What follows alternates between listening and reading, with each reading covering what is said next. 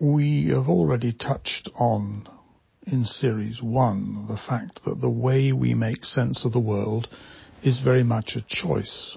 It's not forced upon us by some inescapable or irresistible force of the universe, by God or by science or by nature or by anything at all. We have chosen how we make sense of the world.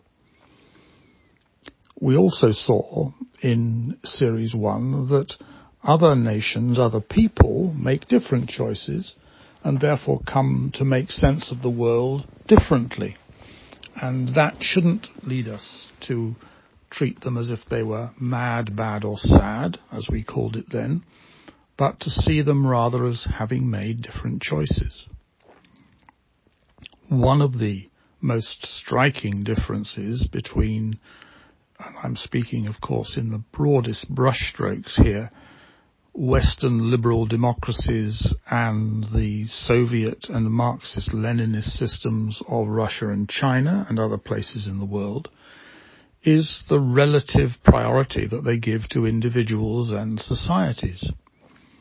Western liberal democracies, at least in their modern forms, it certainly would not have been true in their monarchical predecessors' times, treat individuals as if they were as important as the state and broadly as more important than the state.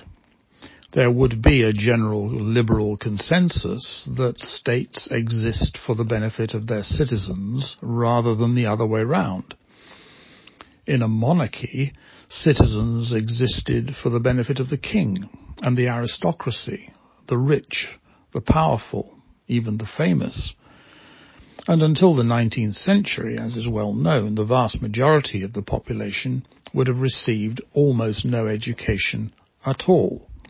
So that levels of literacy around about the time of Napoleon, 1800 and so on, were very, very low, barely into double figures in percentage terms. But that being so, the way we make sense of the world is our own way. You could argue, I won't pursue it here, that we each make sense of the world in a unique way, and that is partly what defines our individuality.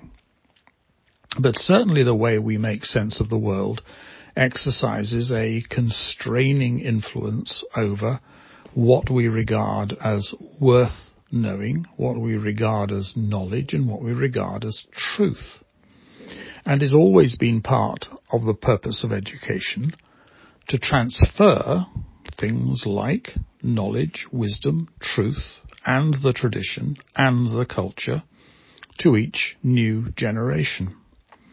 And because our cultures are so rich and our knowledge is so vast and our brains take so long to mature, that process takes the better part of 20 years, if not considerably longer in many cases.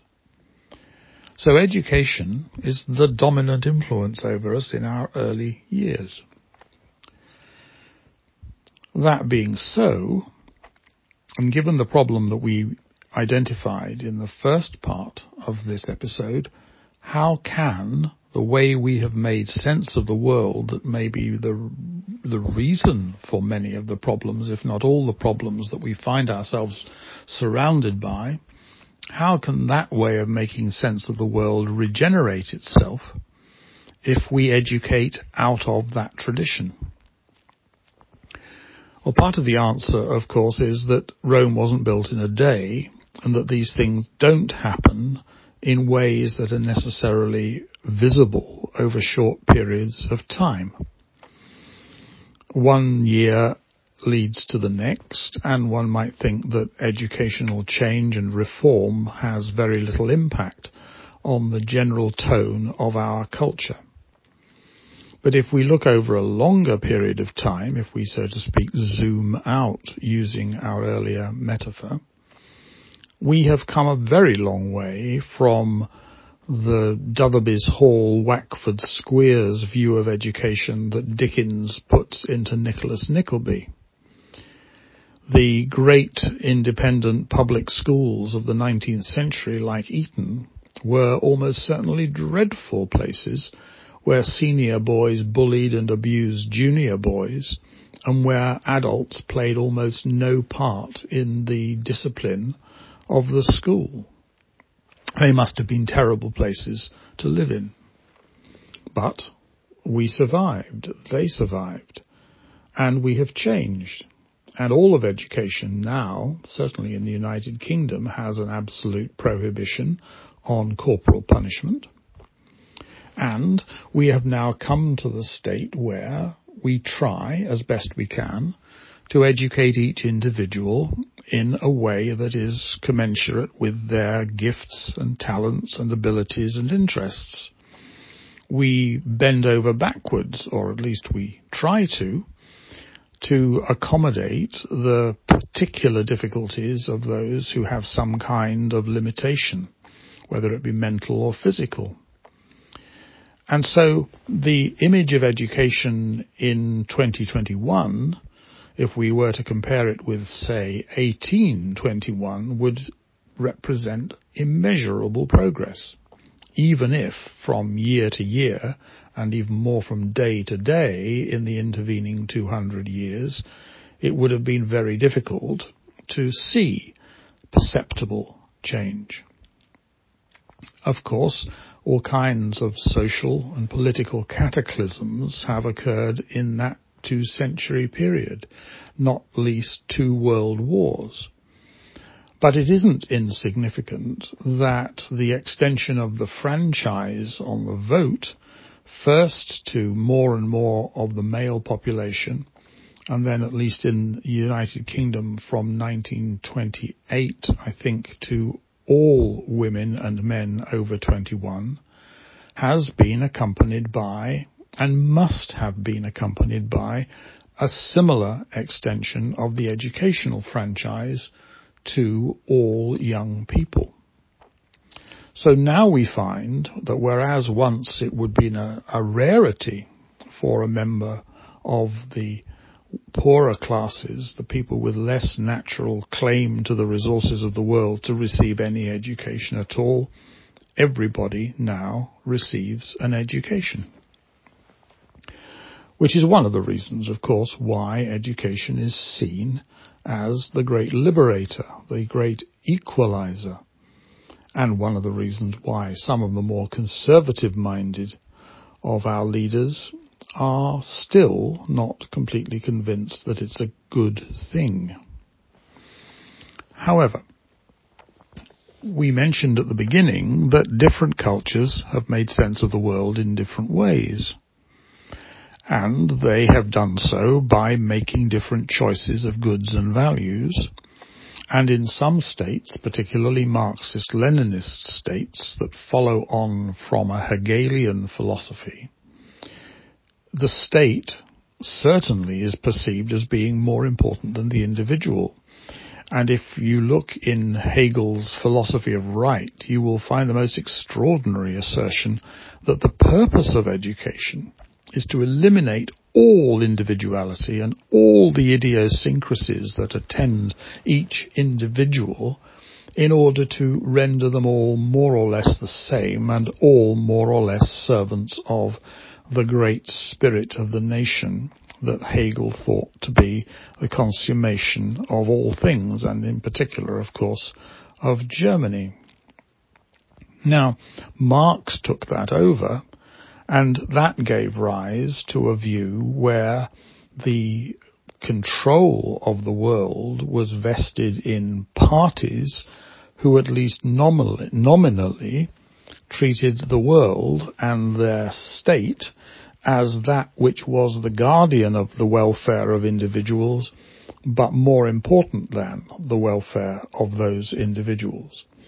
Which is why in both Stalin's Soviet Empire and in Mao's Chinese People's Republic, it was not felt to be unacceptable for literally millions of people to starve as a result of things like five-year plans and great leap forwards that simply didn't work.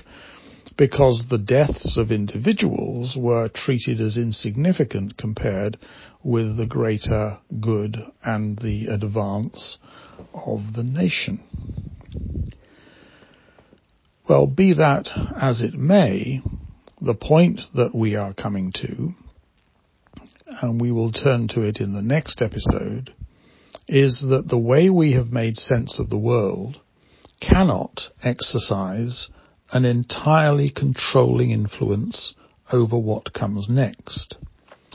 The Soviet and Chinese five-year plans and great leap forwards, and it still happens in China and Russia to this day, were based upon an assumption that the present could be used to control the future, that everything needed to be planned, and that that plan would ensure that control and power remained vested in a particular political elite. Contrast that to the view that sees the freedom of the individual and the innovativeness and the inventiveness and creativity and entrepreneurship of the individual as the source of national wealth and progress. And you can see how it is in a country where individuals are encouraged to challenge authority that educational systems will synchronize with political systems. So that in a Western liberal democracy where we are encouraged to think for ourselves, in schools we will encourage pupils to think for themselves, or that at least is the theory. It doesn't happen, of course, universally. Whereas if you go to certainly the Soviet states and certainly China, you will find that education's purpose is primarily devised in terms of satisfying the needs of the political, economic, social system and supporting loyally the prevailing powers. And that involves the repression of tendencies for individuals to express themselves by challenging authority and by generally rebelling against the prevailing ideology. How does that all connect with the way we make sense? Well, I think it's probably fairly obvious.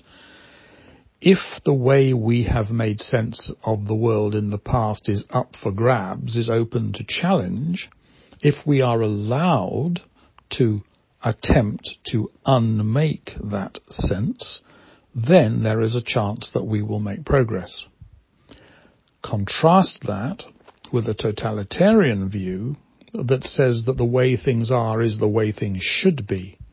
It's almost, ironically in a sense, taking over the point we make in the earlier series about the naturalistic fallacy that the way things are is indicative of the way things ought to be the communist leadership say the Communist Party is the only leadership that is good for the country and therefore it is treasonous to challenge its superiority and its appropriateness and its long-term control of the country.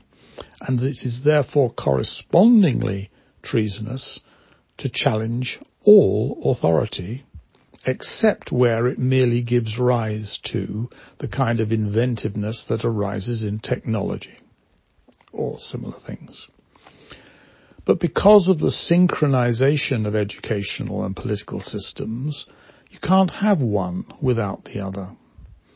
A political system that represses educational rebelliousness will also re- repress educational inventiveness which is why the Soviet and Chinese economies have always needed to send their brightest and best students abroad because they couldn't find the regenerative energy that they needed inside their own systems. So what do we infer?